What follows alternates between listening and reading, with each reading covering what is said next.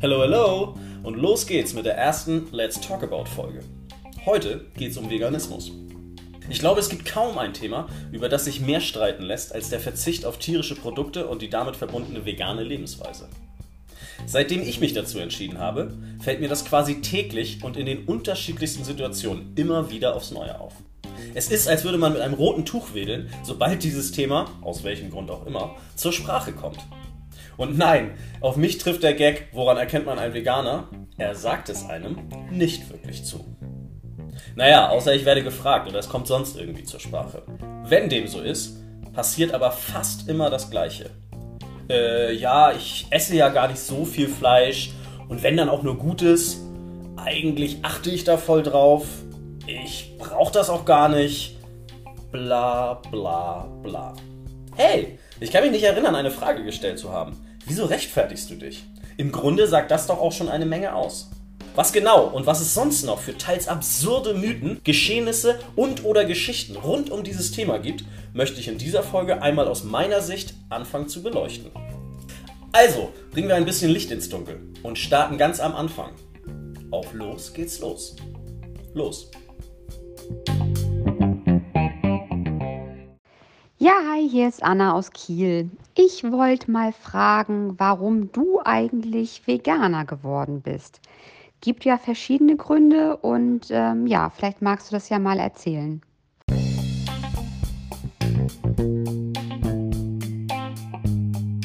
Gute Frage, Anna. Dafür muss ich ein bisschen ausholen. Es war einmal.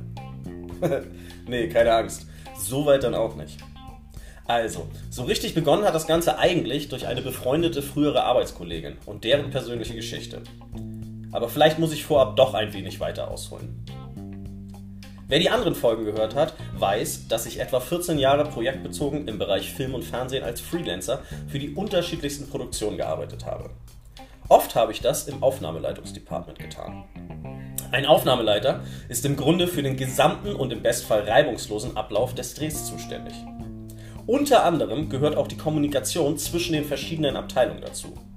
Es kam nicht selten vor, dass am Morgen eines Drehtages eine Schauspielerin oder ein Schauspieler, die nur einzelne Spieltage in dem Film oder der Serie hatten, auf mich zukamen und fragten, ob ich bzw. das Catering eigentlich wüssten, dass er oder sie sich vegan ernähren würden.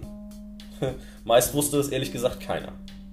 Meine Aufgabe war es dann, schnell zu reagieren und dem Koch Bescheid zu geben, dass dem so ist. Und dass sich die Catering-Crew bitte was überlegen solle, damit wir uns jegliche unnötige Diskussion in der kurzen Mittagspause sparen, damit es nicht zu Unmut und schon gar nicht zu Verzögerung kommt. Da ich, bevor ich zum Film gekommen bin, in verschiedenen Küchen als Koch und Beikoch gearbeitet habe, wusste ich, wie sehr Köche sich über kurzfristige Extrawünsche freuen.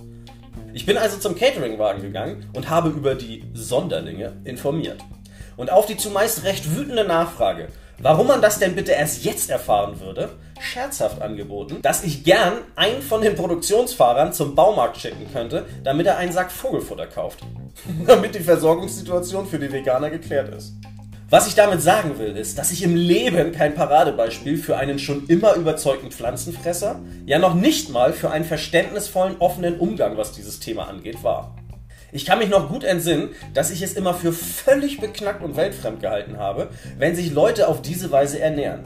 Weshalb diese Deppen dann auch noch weiter Leberwurst, Schnitzel und Burger essen, war mir immer ein absolutes Rätsel und ich fand das mehr als lächerlich und inkonsequent. Oh Mann, was habe ich versucht, diese Freaks wieder auf den rechten Weg zu führen und ihnen klarzumachen, dass sie sich mangelhaft ernähren und es ja wohl keine Lösung sein kann, sich jetzt permanent Nahrungsergänzungsmittel einzuwerfen, nur damit man Fehlendes kompensiert. Wir brauchen Fleisch. Das war immer so. Der Mensch ist ein Jäger.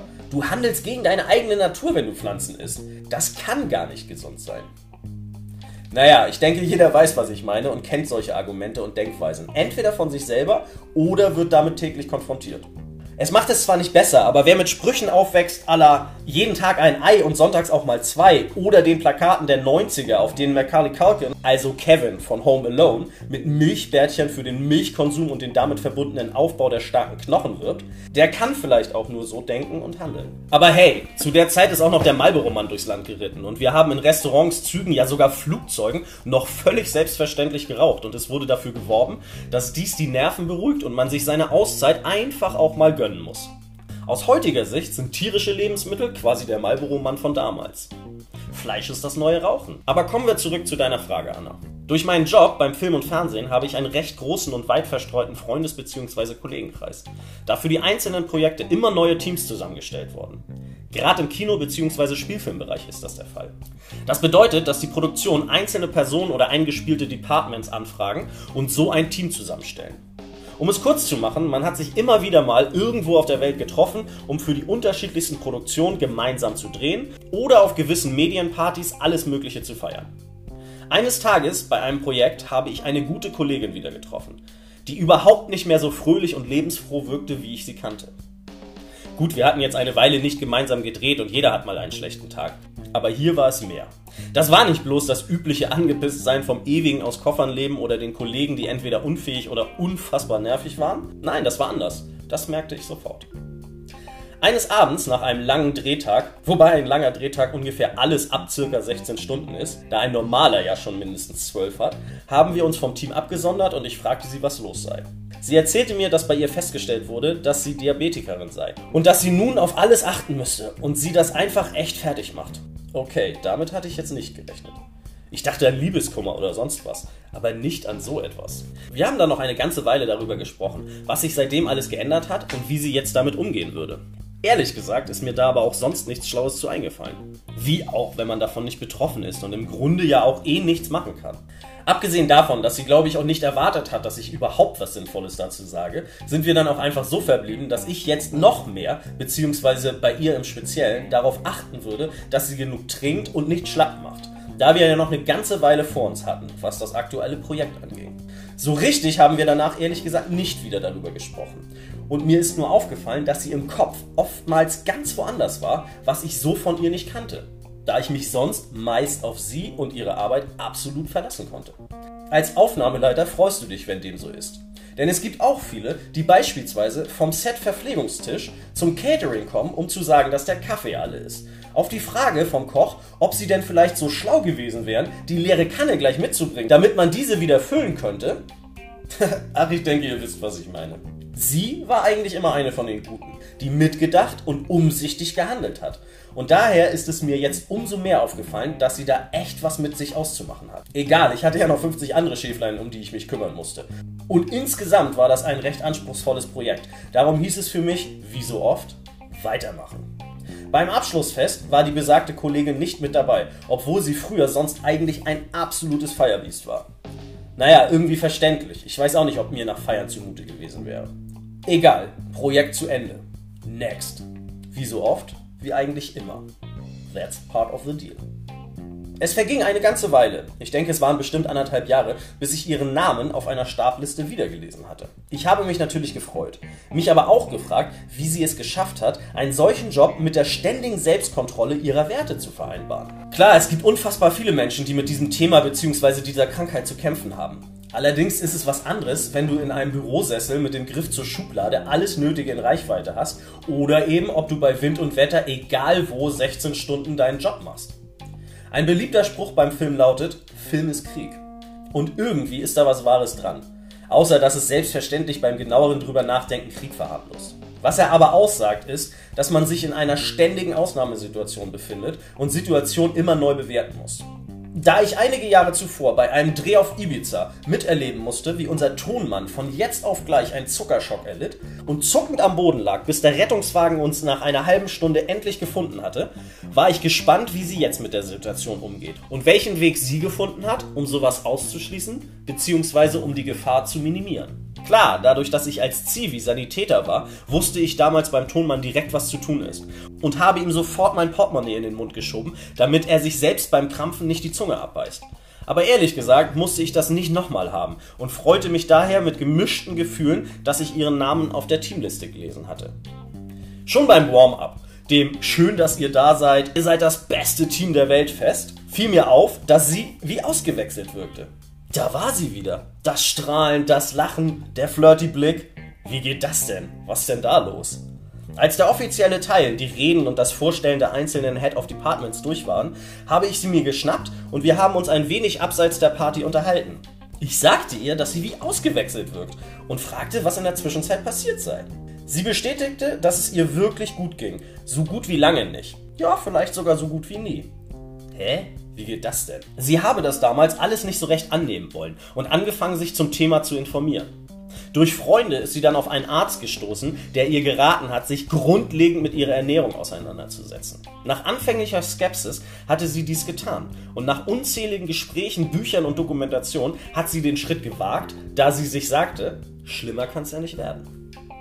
Jetzt muss man dazu wissen, dass sie, was Essen angeht, wohl eher so wie ich tinkte. Was heißt, dass sie schon morgens am Catering-Hänger Rührei und Würstchen zusammen mit ein paar Brötchen gegessen hatte.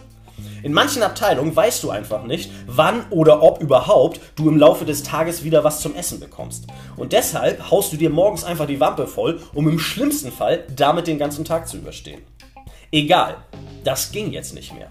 Sie hatte recherchiert und ihr wurde geraten, ihre Essgewohnheiten konsequent und streng auf eine vollwertige pflanzliche Ernährung umzustellen und somit der Krankheit die Stirn zu bieten. Dies ließ sie selbstverständlich ärztlich begleiten. Zum Glück hatte sie ja einen Arzt gefunden, der dem offen gegenüberstand.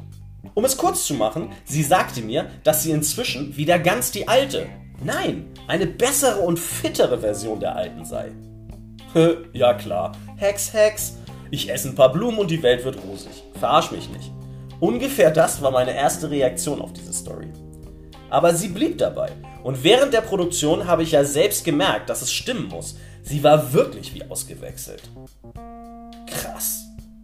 Wie geht das denn? Wir haben während der Dreharbeiten noch oft darüber gesprochen, wie genau sie das gemacht hat. Und ob es ihr leicht gefallen ist oder nicht.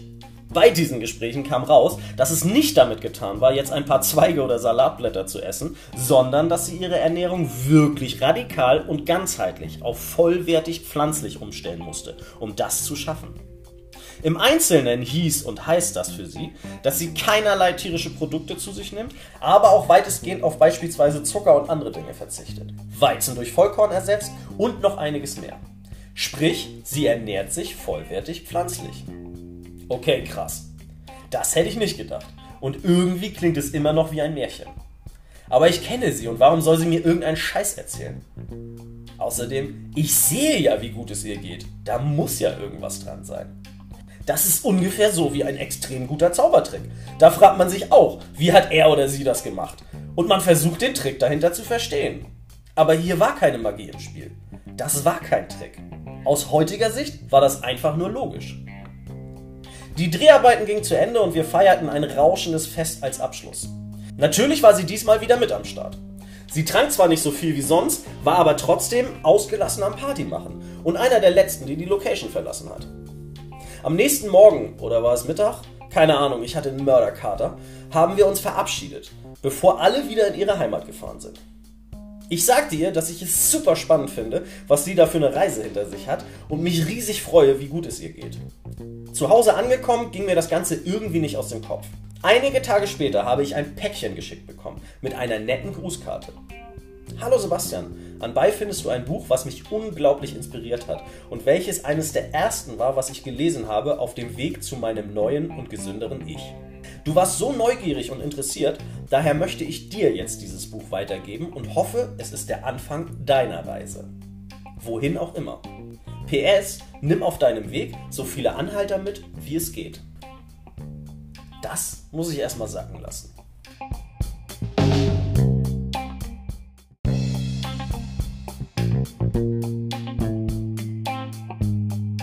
Hey Anna, ich sagte ja, ich muss ein wenig ausholen. Aber so hat nun mal alles begonnen. Nachdem ich das Buch gelesen hatte, in dem es im Grunde darum ging, dass wir es verlernt haben, wichtige Nährstoffe aufzunehmen und viel zu viel verarbeitete Lebensmittel in uns reinstopfen, habe ich Stück für Stück angefangen, mich immer weiter und immer mehr über das Thema zu informieren. Ich las, googelte, schaute Dokumentationen, besuchte Vorträge und sprach mit Menschen, die sich schon länger vegan ernährten. Und nach fiel mir auf, dass entweder alles, was ich gerade neu entdeckte, völliger Humbug und Spinnerei ist, oder aber ich auf die perfiden Tricks der großen Konzerne reingefallen bin und mich schlichtweg völlig falsch ernähre. Krass, das muss man erstmal sacken lassen. War alles, was ich zu mir nehme, im Grunde falsch? Habe ich mich wirklich manipulieren lassen von Werbung und falschen Versprechen? Klar, ich ging nicht davon aus, dass es übermäßig gesund ist, viel Fastfood und Fettiges zu sich zu nehmen. Und ich habe auch nicht gedacht, dass alles, was ich so esse, freiwillig auf meinen Teller springt. Aber ich wäre nie im Traum darauf gekommen, dass es seit Jahrzehnten Studien gibt, die nahelegen, dass gewisse Krankheiten direkt und nur mit unserer Nahrung zusammenhängen. Ich hätte nicht ansatzweise erwartet, dass ich wirklich so viel selbst in der Hand habe, was Gesundheit und Wohlbefinden angeht. Bis dahin dachte ich noch, dass vieles einfach Pech oder vererbbar ist. Ich dachte, dass die Regierung es niemals zulassen würde, dass ich mich mit Dingen vollstopfe, die mich später erkranken lassen, beziehungsweise, dass ich durch meinen jetzigen Konsum und mein Essverhalten später auf Medikamente angewiesen sein werde. Aber klar, als ich jung war, ritt ja schließlich auch, wie schon erwähnt, der Marlboro-Mann noch durchs Land. Und das HB-Männchen hüpfte lustig umher. Es war normal und völlig unstrittig, dass Rauchen gesellschaftlich angesehen ist und einfach dazugehörte, wenn man sich eine kleine Auszeit gönnen wollte. Aber die Wahrheit ist, dass der coole Cowboy an Lungenkrebs gestorben ist. Die Wahrheit ist, dass das HB-Männchen sich totgeärgert hat. Die Wahrheit ist, Rauchen schadet deiner Gesundheit. Was ist, wenn das bei unserer Ernährung auch so ist? Was ist, wenn in 10 Jahren auf tierischen Produkten Schockbilder abgebildet sind, um vor den Gefahren zu warnen? Was ist, wenn es irgendwann Fleischkneipen oder Clubs gibt, als Pendant zur heutigen Raucherkneipe? Krass, ich stelle gerade alles einfach mal in Frage. Fühlte ich mich vielleicht gar nicht schlecht und ausgelaugt, weil ich zu wenig Eier oder Milch zu mir genommen hatte, sondern zu viel? Kann das sein, dass ich da einfach schleichend in was reingeraten bin, was ich jetzt für normal halte, in Wirklichkeit aber alles andere als normal, geschweige denn gut für mich ist? Ich weiß noch, wie als ich jung war, der Supermarkt im Ort immer bunter und voller wurde. Ich kann mich noch gut an die erste Tiefkühlpizza erinnern. Ich habe den Geschmack vom ersten Döner, der ein paar Kilometer weit von uns entfernt aufgemacht hatte, immer noch auf der Zunge. Und ich weiß, dass ich all das unfassbar gefeiert habe. Aber irgendwie bin ich dann wohl falsch abgebogen. Irgendwie ist aus dem Sonntagsbraten eine wutentbrannte Diskussion geworden, ob es allen Ernstes sein muss, einen Veggie Day in der Woche einzuführen. Irgendwie habe ich mir, oder wurde es mir, eingeredet, dass ich, gerade als Mann, eine ordentliche Portion Fleisch auf dem Teller brauche, weil das einfach immer so war und daher so sein muss. Oh Mann, war ich verblendet. Etwa zu der Zeit, wo ich mich mit der China Study beschäftigte, eine Studie, die in den 1970er und 80er Jahren in knapp 70 Regionen in China durchgeführt wurde und den Zusammenhang zwischen tierischer Ernährung und chronischen Krankheiten erforschte, habe ich meine Eltern mal wieder besucht. Diese hatte ich zu dem Zeitpunkt etwa 2 Jahre nicht gesehen. Über dieses Thema, meine Eltern, werde ich, auch wenn ich sonst sehr offen mit allem umgehe, hier nicht viele Worte verlieren. Damit man es aber trotzdem versteht, nur so viel. Ich bin weit vor meinem 18. Geburtstag von zu Hause ausgezogen und habe dann mit Stichprobenkontrollen eines Amtes allein in einer Einzimmerwohnung gewohnt, bis ich mit 18 nach Hamburg gezogen bin, um meinen Zivildienst als Sanitäter zu leisten. Um Spekulationen vorzubeugen, ich hatte keine grausame Kindheit, kein Roller mit nur einem Rad, welches auch noch viereckig war, keine handgreiflichen Auseinandersetzungen mit meinen Eltern, nein. Meine Eltern und auch meine Schwester sind tolle Menschen, nur irgendwie passt es einfach nicht mit uns. Zumindest unter einem Dach nicht. So viel dazu. Naja, auf jeden Fall habe ich meine Eltern, die schon länger nicht mehr in Deutschland wohnen, nach ewigen Zeiten mal wiedergesehen. Und als wir abends gemeinsam am Tisch saßen, beobachtete ich meinen Vater, wie er mit dem linken Arm über einen Faszienball rollte, da, wie er sagte, seine Gelenke langsam anfangen zu rosten und er den Arm nicht mehr wirklich gut beugen konnte. Mit dem anderen Arm allerdings schaufelte er fleißig Erdnussflips, Mini-Salamis und Käsehäppchen in sich rein. Moment mal. Wie war das mit dem Zusammenhang von tierischen Produkten und chronischen Krankheiten? Naja, während ich mir klar machte, dass da mein etwa 30 Jahre älteres Spiegelbild vor mir sitzt, habe ich für mich beschlossen, was zu ändern. Soweit, so gut. Und jetzt? Also ich wusste jetzt, dass gewisse Lebensmittel entgegen meiner bis dato vorhandenen Meinung nicht nur nicht ganz so gut für mich sind, nein, sie sind sogar krass gefährlich und beeinflussen mein gesamtes weiteres Leben, besonders das im Alter. Ich wusste, dass ich es ein Stück weit selbst in der Hand habe, wie fit oder unfit ich im weiteren Verlauf meines Lebens sein werde. Ich wusste, jetzt wo ich das weiß, muss ich einfach was ändern. Leichter gesagt als getan. Mir war inzwischen klar, du bist, was du isst. Ein Haus baut man ja schließlich auch nicht aus Müll, sondern aus den besten Rohstoffen, damit es allem standhält und möglichst lange steht. Im Grunde war es da nur logisch, dass dies mit meinen Zellen wohl genauso sein wird. Und ich wollte keine Fastfood-Zellen mehr haben. Ich wollte meinen Körper nicht weiter mit Müll vollstopfen. Ich wollte es einfach mal anders versuchen.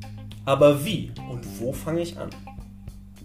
Da ich ein entscheidungsfreudiger Mensch bin, habe ich mir einfach einen Tag X ausgesucht und mir gesagt, es einfach mal zu starten. Mehr als schiefgehen kann es ja nicht.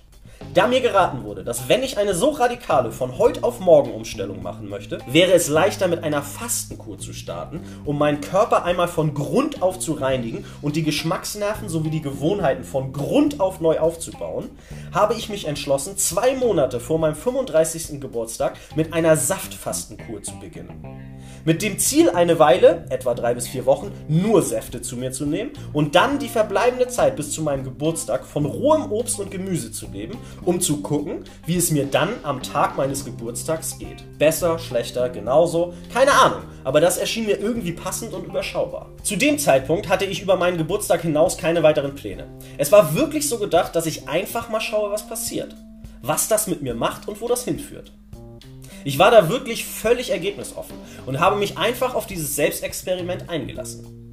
Eins möchte ich hier aber in aller Deutlichkeit sagen. Ich bin kein Arzt oder Guru. Ich rate jedem, der so etwas vorhat, dies mit einem Arzt abzusprechen bzw. ärztlich begleiten zu lassen. Auch ich habe das im Übrigen getan.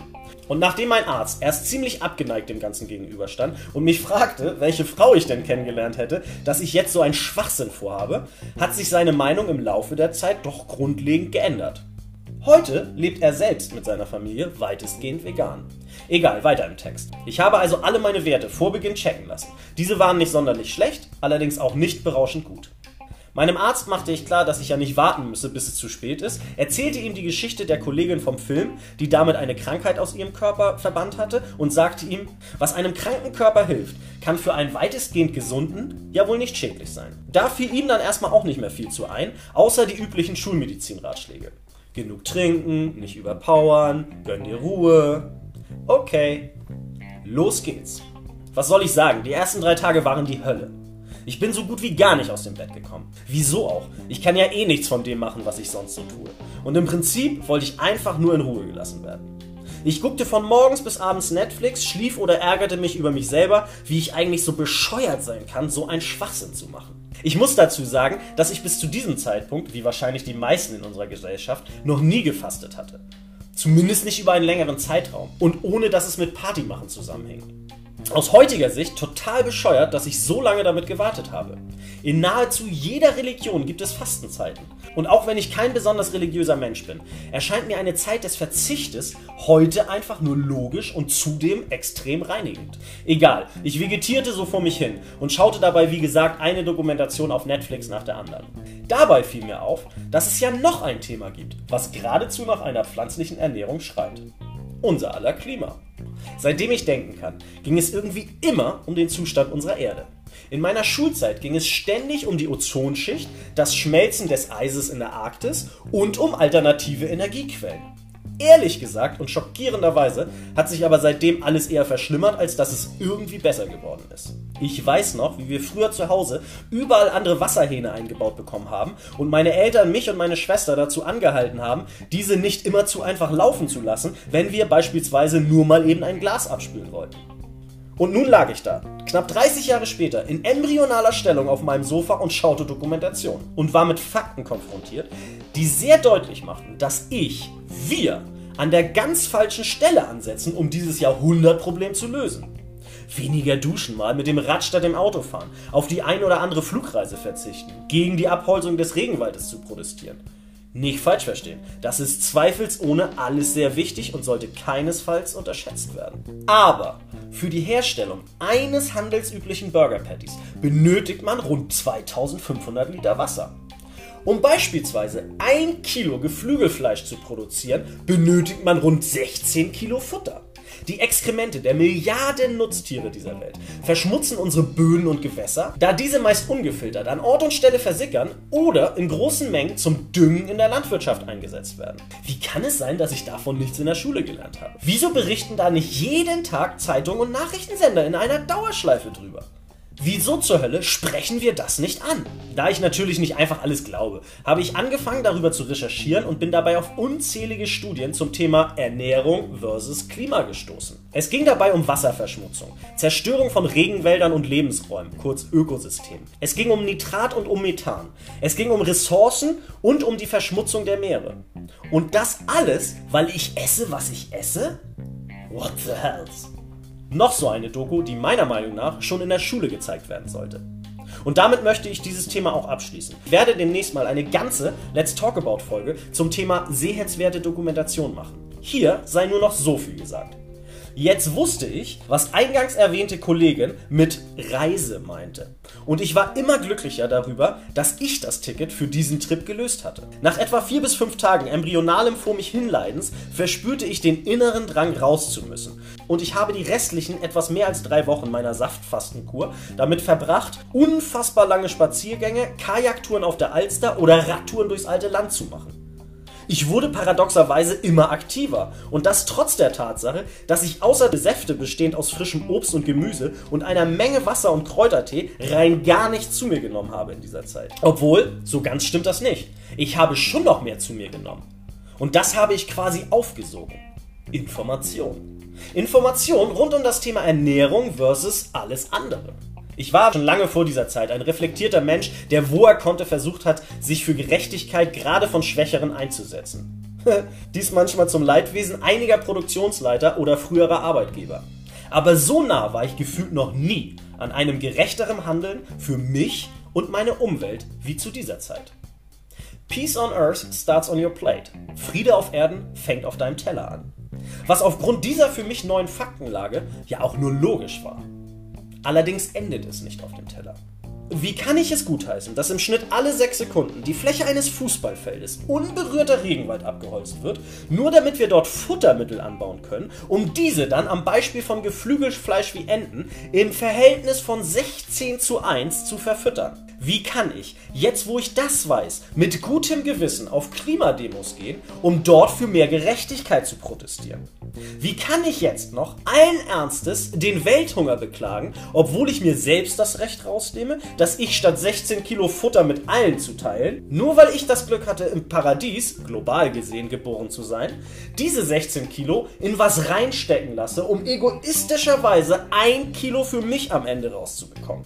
Ich habe da für mich eine ganz klare Antwort gefunden. Und die lautet: Ich kann das alles nicht. Vielleicht sollte ich nicht ständig nach einer besseren Welt rufen und diese vehement einfordern. Vielleicht sollte ich bei mir anfangen und den ersten Schritt bei mir selbst beginnen. Also, let's go!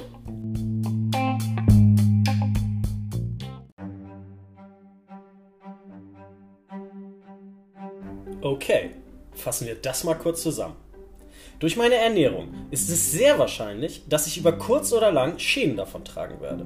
Mein Essverhalten trägt erheblich dazu bei, dass der Klimawandel immer rasanter voranschreitet und ein Großteil der Weltbevölkerung hungert. Und das alles nur, weil es Konzerne irgendwie geschafft haben, mir weiszumachen, dass ich auf Muttermilch von Kühen und die darin enthaltenen Wachstumshormone angewiesen bin, um mich besser und stärker zu fühlen.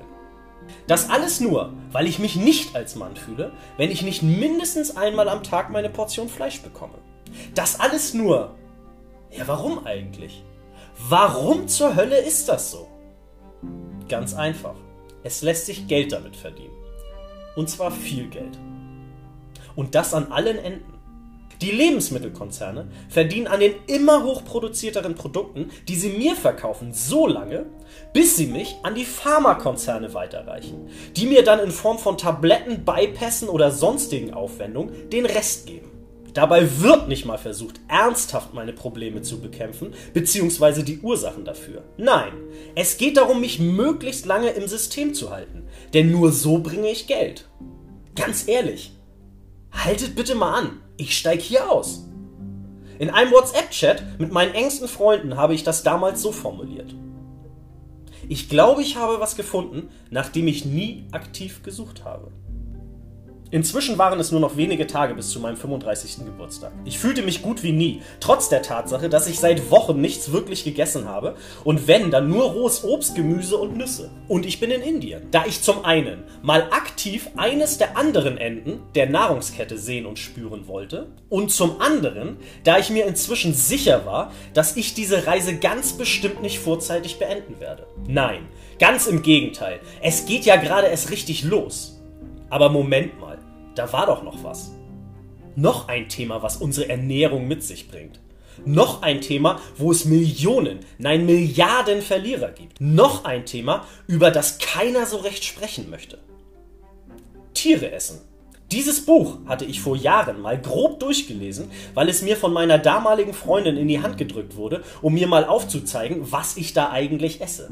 Wie so oft und wie so viele habe ich es damals aber, auch wenn ich einiges darin schockierend fand, schnell wieder verdrängt und versucht, mir bloß nicht zu viele Gedanken über dieses Thema zu machen. Am Ende schmeckt mir noch mein Schnitzel nicht mehr. Aber jetzt, wo ich Filme wie Earthling oder Dominion gesehen hatte, jetzt, wo ich verstanden hatte, was wir da machen, jetzt konnte und jetzt wollte ich nicht mehr wegschauen. Und dennoch wäre es gelogen, wenn ich jetzt so tun würde, als wenn das der einzige oder der entscheidendste Grund damals für mich gewesen wäre.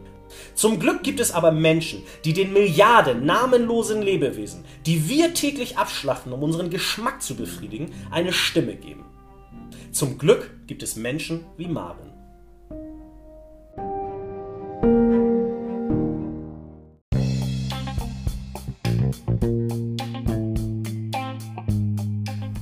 Zusammen. Ich bin Maren, ich bin 35 Jahre alt und lebe in Hamburg. Ich arbeite hauptberuflich im Vertrieb in einer PR-Agentur, berate Kunden und ja, engagiere mich seit einigen Jahren jetzt insbesondere für Tierrechte. Ich habe mich 2020 nebenberuflich noch selbstständig gemacht, weil ich gerade dann noch eine Yoga-Lehrausbildung absolviere. Die dauert 4 Jahre und schließe ich nächstes Jahr ab. Und damit habe ich mich letztes Jahr nebenberuflich selbstständig gemacht, um Yoga und Veganismus, ja, und Inspirationen sozusagen zu verbinden und meinen Traum zu leben. Seit wann bist du vegan und wie bist du dazu gekommen? Ja, ich bin, muss ich zugeben, leider erst seit circa 2,5 Jahren vegan. Ich bin stolz auf jeden Tag, aber ich sage leider erst, weil ich natürlich jetzt im Nachhinein gerne viel lieber länger vegan schon leben würde. Ich habe vorher lange als Vegetarierin gelebt, aber ich sage es immer so, ich habe immer ein Auge zugehalten während der Zeit. Und richtig konsequent vegan, dass ich mich auch mit Veganismus beschäftige und darauf geachtet habe, dass ich wirklich keine tierischen Produkte mehr zu mir nehme und darüber hinaus natürlich auch auf Tierleid konsequent verzichte. Das jetzt seit circa 2,5 Jahren. Ah, okay. Du hast ja eben gesagt, dass du dich für Tierrechte engagierst. Was kann man sich darunter vorstellen? Ja, darunter kann man sich vorstellen, dass ich mit der Entscheidung, dass ich vegan geworden bin, das nicht nur für mich entscheiden wollte, sondern ich wollte in erster Linie mehr Gleichgesinnte suchen, die eben auch, wie soll ich sagen, vegan leben, nicht nur für sich, sondern weil sie sich eben für die Tiere einsetzen und weil sie eben Teil daran haben wollen. So, ich möchte quasi auch Teil daran haben, dass ich Tierleid vermeide aktiv. Nicht nur, indem ich selber darauf verzichte, tierische Produkte zu konsumieren, sondern dass ich eben auch andere inspiriere, das zu tun. Und wie gesagt, ich habe es mir da vor der Zeit leicht gemacht, dass ich mir Gleichgesinnte gesucht habe und bin dann so in den Tierrechtsaktivismus gekommen. Und darunter vorstellen kann man sich eigentlich, dass wir uns halt für Tiere einsetzen, für Rechte, für die, die quasi keine Stimme haben, dass wir denen eine Stimme verleihen in unserer Gesellschaft. Okay, das heißt, du hast Gleichgesinnte gesucht. Das bedeutet aber, wenn irgendjemand jetzt da draußen sitzt oder so und sich sagt, Mensch, genau an dem Punkt bin ich jetzt auch gerade, außerdem mache ich gerade den veganen Monat durch, immer im Januar, dann wie würden die da rankommen? Also was macht man jetzt, wenn man, egal in welcher Stadt, also jetzt vielleicht nicht nur regional auf Hamburg bezogen, sondern wie bist du da rangekommen? Also bist du ins Internet gegangen, hast einfach gesucht, bist auf die Straße gegangen, hast gerufen, ich möchte mich für Tierrechte einsetzen und auf einmal wurde zurückgerufen, dann komm doch her. Also erzähl doch einfach mal jemandem da draußen, was er jetzt machen kann, wenn er an dem gleichen Punkt ist, wie du damals warst und in sich spürt, dass er den Stimmlosen eine Stimme geben möchte. Ja, also gibt es natürlich verschiedene Wege. Ich hatte das Glück, dass ich durch meine Arbeit viel mit Nachrichten zu tun habe, viel mit Organisationen, mit auch Unternehmen und bin dadurch auf meine Herzensorganisation aufmerksam geworden und habe mich natürlich dann selber weiter informiert und das kann ich auch nur wirklich jedem oder jeder raten, die wirklich sich irgendwo verbinden möchten, die Gleichgesinnte suchen, die sagen möchten, ich will nicht nur vegan leben, sondern auch aktiv mich für Tierrechte einsetzen. Seriöse Tierrechtsorganisationen haben Websites und zum Beispiel Ariba hat ein Selbstverständnis, das heißt, auf den Webseiten ist wirklich genau beschrieben, was macht diese Organisation aus, womit identifizieren sie sich, was ist wichtig, viel Aufklärung und das kann ich wirklich nur jedem oder jeder raten, sich erstmal zu informieren, welche Organisation entspricht auch meinen Vorstellungen, wofür möchte ich mich einsetzen. Und ja, da gibt es ja ganz viele, die auch international tätig sind oder auch regional, wie du gesagt hast, genau, es muss nicht auf Hamburg beschränkt sein. Zum Beispiel Ariba hat Ortsgruppen oder Peter, weiß ich auch, die haben ja auch Street-Teams. Also da gibt es ganz viele verschiedene Möglichkeiten. Und wenn man sich nicht zu sehr informieren möchte, sondern vielleicht auch mal im Internet sieht oder gerade in sozialen Netzwerken, sieht man ja auch in den Gruppen, wann gibt es dann vielleicht nochmal eine Aktion? Jetzt zu Corona-Zeiten ist das natürlich eingeschränkt, aber normalerweise gibt es ja auch große Demos oder vielleicht ein veganes Straßenfest, gibt es jedenfalls hier in Hamburg. Da kann man auch einfach mal hingehen und dann gibt es Infostände und sich da informieren. Und genau, also die Tierrechtsorganisationen treten ja auch immer mehr in Erscheinung. Und ansonsten einfach mal zu einer Aktion kommen und sich ein Bild machen, wie läuft denn so eine Aktion ab? Genau.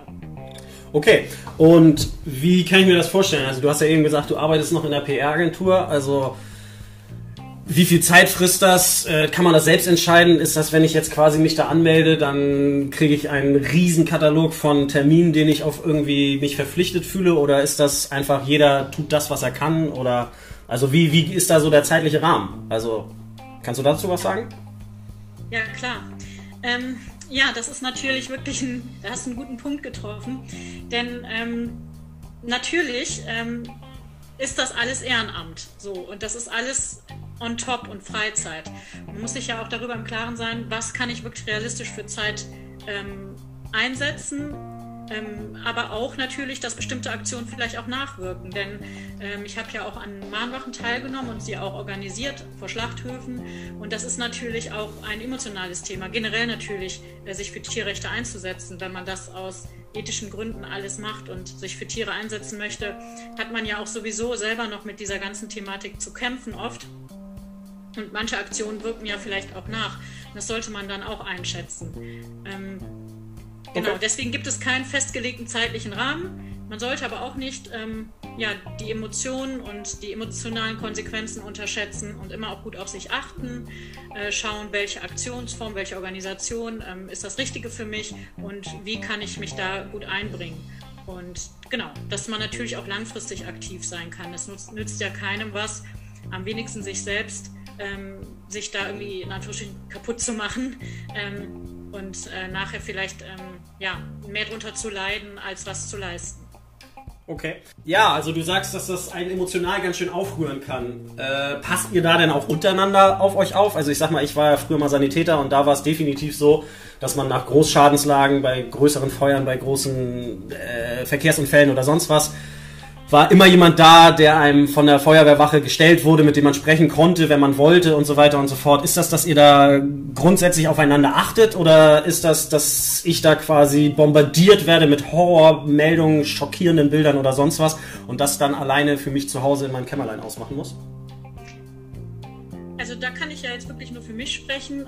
Ich habe die Erfahrung gemacht, dass aus den vielen Tierrechtsaktivistinnen, mit denen ich zusammen bin, wirklich Freunde geworden sind. Es ist ein Netzwerk entstanden, und auch als wir die Mahnwachen organisiert haben, wir haben immer noch mal betont, auf sich selbst zu achten, wenn es einem nicht gut geht, vielleicht auch eher zu Hause zu bleiben. Das sind natürlich dann auch Aufgaben von Leuten, die dann solche Sachen organisieren, dass man da das entsprechend auch immer Hilfe anbietet. Aber das ist schon ganz unter uns Menschen sozusagen, die schon aus diesen ethischen und moralischen Gründen oder Motivation heraus handeln. Ja, also ich kann das, wie gesagt, nur für mich, meiner Erfahrung sagen, dass wir da sehr aufeinander aufpassen, und ich fühle mich da sehr gut aufgehoben, und auch bei den Organisationen, ja, also dass da auch ein Austausch entsprechend stattfindet, auch natürlich nach oder vor Aktionen. Okay, cool. Hat sich in irgendeiner Weise, seitdem du vegan geworden bist, vielleicht auch durch die Aktivitäten im Bereich Tierrecht, Tierschutz, hat sich da irgendwas geändert in der Sicht auf andere Menschen, die vielleicht noch nicht so weit wie du sind und die vielleicht noch zu tierischen Produkten greifen? Meinst du jetzt aus meiner Sicht oder aus der Sicht in meiner Umgebung? Nee, aus deiner ganz persönlichen Sicht. Also ich sag mal, wenn wir beide jetzt essen gehen, und du weißt, ich bin auch vegan, aber wenn wir beide jetzt essen gehen und ich mir jetzt ein fettes Schnitzel reinhaue und du dir da an seinem Salat rumknabberst, wie würdest du das finden? Oh, das ist wirklich jetzt ein Wunderpunkt. Ich weiß. Das weißt du ja auch. Ich innerlich natürlich leide ich total. Also das ist einfach so, ich kann es nicht begreifen, wie man in Anführungsstrichen wirklich Scheuklappen aufsitzen haben kann, immer noch, also gerade heute. Also der Veganismus war ja noch nie so weit wie jetzt fortgeschritten, und auch das Tierleid durch die ganzen Recherchematerialien, die immer wieder in den Medien gezeigt werden. Also für mich ist das schon eine gewisse Ignoranz dann von Leuten, wenn sie da wirklich ihr Schnitzel so feiern. Aber du hast ja gefragt, ob sich in mir was verändert hat, und ja, als ich vegan geworden bin, und auch aktiv wurde, hatte ich natürlich erstmal die Einstellung, das muss jetzt jeder machen, und warum ist das so, und dass ich quasi das jetzt sehe, wie es ist, und das muss doch jeder so sehen, selbst im Familienkreis. Ich konnte es dann einfach nicht begreifen, dass trotzdem noch Fleisch an der Tagesordnung stand. Und ja, das hat sich aber wieder ein bisschen relativiert, indem ich mich auch wieder hineinversetzt habe in mich und in meine Perspektive vorher, dass ich ja auch Fleisch gegessen habe eine Zeit, und leider, und tierische Produkte, und dass ich gemerkt habe, es ist ein Prozess. Jeder befindet sich in einem Prozess, und deswegen hat sich das bei mir auch wieder ein bisschen beruhigt, und ich versuche das einfach so zu akzeptieren innerlich, aber mit meinen Aktivitäten sozusagen daran zu arbeiten, dass es anders wird. Ja, da weiß ich genau, was du meinst. Da erinnere ich mich noch sehr gut an eine Aktion im St. Pauli-Stadion, aber das erzähle ich vielleicht gleich, wenn wir aufgehört haben zu zoomen. So, dann kommen wir zum Ende. Kurze Frage wäre, wenn du jetzt mal angenommen auf einem, keine Ahnung, du hättest ein Fleckchen Erde irgendwo im Grünen, und da wären schon 2 Hühner, die du mit übernehmen müsstest. Diese Hühner legen weiterhin Eier. Würdest du sie essen oder nicht? Ich bitte um eine kurze Antwort. Kurze Antwort? Mhm. Okay, dann sage ich einfach nein. Okay, dann darfst du es doch noch erläutern, warum du sie nicht essen würdest. Was spricht dagegen? Ich habe einfach für mich entschlossen, komplett auf tierische Produkte zu verzichten. Egal, ob ein Tier das jetzt freiwillig in Anführungsstrichen gibt oder nicht. Ich denke einfach, für mich die einfachste Entscheidung ist, es nicht zu nutzen. Ich vermisse es auch nicht. Ich brauche keine Eier zu essen, und das okay. Huhn kann das gerne, das Ei weiter betüddeln oder vielleicht selber aufpicken. Genau. Okay. Und dann die letzte Frage, vielleicht ein bisschen groß als letzte Frage, aber wenn du dir irgendwas wünschen dürftest auf dieser Welt, was jetzt den Thema Veganismus natürlich angeht, was wäre das? Was würdest du gerne von heute auf morgen, wenn eine Fee kommen würde und dir einen Wunsch gewährt, was wäre das? Ja, du weißt ja, dass ich gerne träume. Die Schließung aller Schlachthäuser.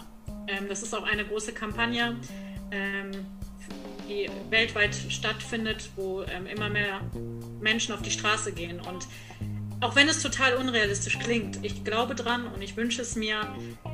Ich wünsche mir, dass diese Schlachtfabriken, diese Todeshäuser, diese Orte der Gewalt einfach der Vergangenheit angehören und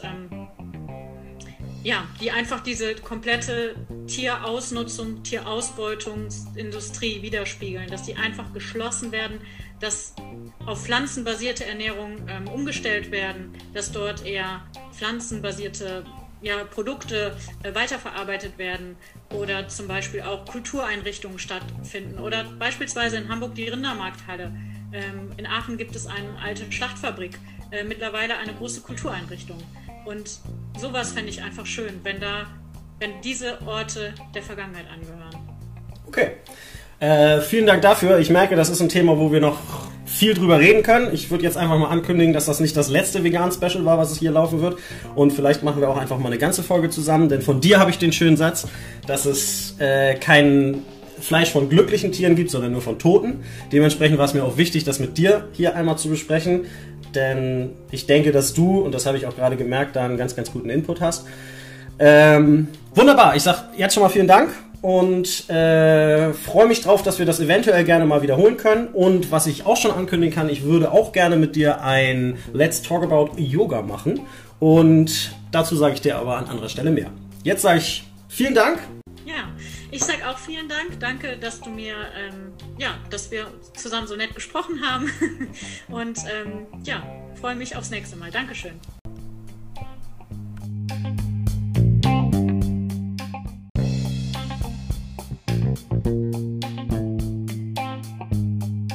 Danke, Maren. Danke, dass du einen kleinen Einblick in dieses wichtige Thema, für viele das wichtigste Thema, rund um den Konsum bzw. Verzicht von tierischen Lebensmitteln gegeben hast. Und auch wenn es nur ein kleiner Einblick war, so ist es dennoch wichtig, da immer wieder darauf hinzuweisen. Und daher möchte ich dich bitten, dass wir ganz bald eine eigene Folge komplett zum Thema Tierrecht und Tierschutz machen. Aber eine Frage habe ich noch. Warum sagst du die ganze Zeit M? Hast du nicht gesagt, du machst Yoga? Ich dachte, da sagt man Om. Keine Angst, dieser Scherz ist Maren selbst eingefallen, als wir im Anschluss an das gerade gesendete Zoom-Gespräch noch ohne es aufzuzeichnen weitergequatscht haben. Also, fasse ich nochmals zusammen. Wir ermorden Milliarden unschuldiger und sehr wohlfühlender Lebewesen. Wir zerstören den Planeten, der uns unser aller Lebensgrundlage bietet. Und wir lassen Menschen über den gesamten Erdball verteilt hungern oder stürzen sie in Kriege, um die letzten verfügbaren Rohstoffe zu kämpfen. Und das alles nur, weil wir es können. Nee, mal ganz ehrlich, ohne mich. Aber ich will es heute nicht zu lang machen. Und im Grunde war ja die Frage auch nur, warum ich mich entschlossen habe, vegan zu leben. Und ich hoffe, das konnte ich hier einigermaßen erklären. Beim nächsten Mal erzähle ich gerne, wie es dann dazu kam, dass ich nach meiner Rückkehr aus Indien den Job beim Film und Fernsehen an den Nagel gehangen habe. Warum ich es gut und bewundernswert finde, was Maren und all die anderen, die sich aktiv für Tierrechte und Tierschutz einsetzen, tun. Ich für mich jedoch ganz klar einen anderen Weg gewählt habe, um das Thema Veganismus greifbar und nahbar für jedermann zu machen. Und warum ich die Doppelmoral und teilweise verbissene Denkweise mancher Veganer für extrem kontraproduktiv, ja fast schon schädlich für den eigentlichen Grundgedanken einer gemeinsamen, leidfreien und offenen Welt halte. Ich werde dann auch auf das Gespräch mit Maren genauer eingehen und euch auch gerne die Geschichte aus dem St. Pauli-Stadion erzählen. Da ich es im Frage- und Antwort-Special angekündigt hatte, möchte ich noch schnell sagen, warum ich es mir erlaube, auch weiterhin ab und an mal Schnitzel, Burger und Co. zu essen, obwohl diese inzwischen aus Pflanzen bestehen. Nun, das ist im Grunde ganz einfach. Ich habe mich niemals entschieden, dass mir gewisse Formen nicht mehr zusagen oder ich Begriffe wie Gulasch oder Wurst ablehne. Nein, ich habe mich lediglich dazu entschieden, mein Hamsterrad anzuhalten und auszusteigen, da mir aufgefallen ist, dass ich anders als Menschen in der frühen Steinzeit oder in ärmeren Regionen dieser Erde in einem Land lebe, wo ich keineswegs darauf angewiesen bin, selbst zu jagen oder einzig und allein das zu essen, was ich ergattern kann. Ich lebe in Deutschland im 21. Jahrhundert und habe die Wahl, ob ich mich, den Planeten und unzählige unschuldige Lebewesen für mich und meinen Egoismus leiden lasse oder eben nicht. Und für mich gibt es da nur eine richtige Antwort. Und dennoch maße ich mir nicht an, diese Entscheidung für andere treffen zu können oder zu wollen. Aber genau damit beginne ich dann lieber das nächste Special zum Thema Veganismus. Und dann kläre ich auch die zweite Ankündigung aus dem Frage- und Antwort-Special bezüglich meiner Meinung, dass Bio sicher nicht die Lösung des Problems darstellt, auf. Jetzt mache ich aber an dieser Stelle einen Punkt und freue mich aufs nächste Mal. Obwohl, eins noch. Passt nicht ganz zum Thema, aber ich möchte mal den ersten Cliffhanger aus selbigem Special aufklären. Also, mit Barbara Schöneberger, ja, das war ein Knaller im Bett. Ich habe 2006 und 2007 als Assistent der Aufnahmeleitung für eine Hamburger ZDF-Vorabendserie gearbeitet. Unter anderem bestand meine Aufgabe darin, dass ich Auftrittszeichen geben musste. Was im Grunde heißt, ich warte mit dem Schauspieler oder der Schauspielerin irgendwo im Off darauf, dass ich ein Zeichen über meinen Walkie-Talkie bekomme, um diese Person dann im richtigen Moment auftreten zu lassen. Damals hat Frau Schöneberger eine Episodenrolle in dieser Serie gespielt. Und sie musste zum richtigen Zeitpunkt aus einer Tür kommen. Und wir saßen eine gefühlte Ewigkeit gemeinsam in einem Krankenhausbett und haben uns über Gott und die Welt unterhalten. Und uns gewundert, warum es mal wieder so lange dauert. Da man solche Szenen mehrmals dreht, also mehrmals die gleiche Szene aus unterschiedlichen Perspektiven, haben wir, glaube ich, eine gefühlte Ewigkeit im besagten Krankenhausbett zusammen verbracht. Was haben wir gelacht und Spaß gehabt? Eine tolle Frau. Zum Schluss musste ich mich stark konzentrieren, dass ich das Zeichen nicht verpasse, weil wir so viel gelacht haben und es immer lustiger und absurder wurde. Vielleicht mache ich aber auch mal ein Let's Talk About irgendwas mit Medien. Ihr glaubt nicht, was man da für verrückte und absurde Dinge und Situationen bzw. durchlebt. So, jetzt aber wirklich Schluss für heute. Die anderen beiden Cliffhanger folgen ein anderes Mal. Und dann im Übrigen auch mit Videobeweis. Jetzt wünsche ich aber erstmal alles Gute und sage auf Wiederhören.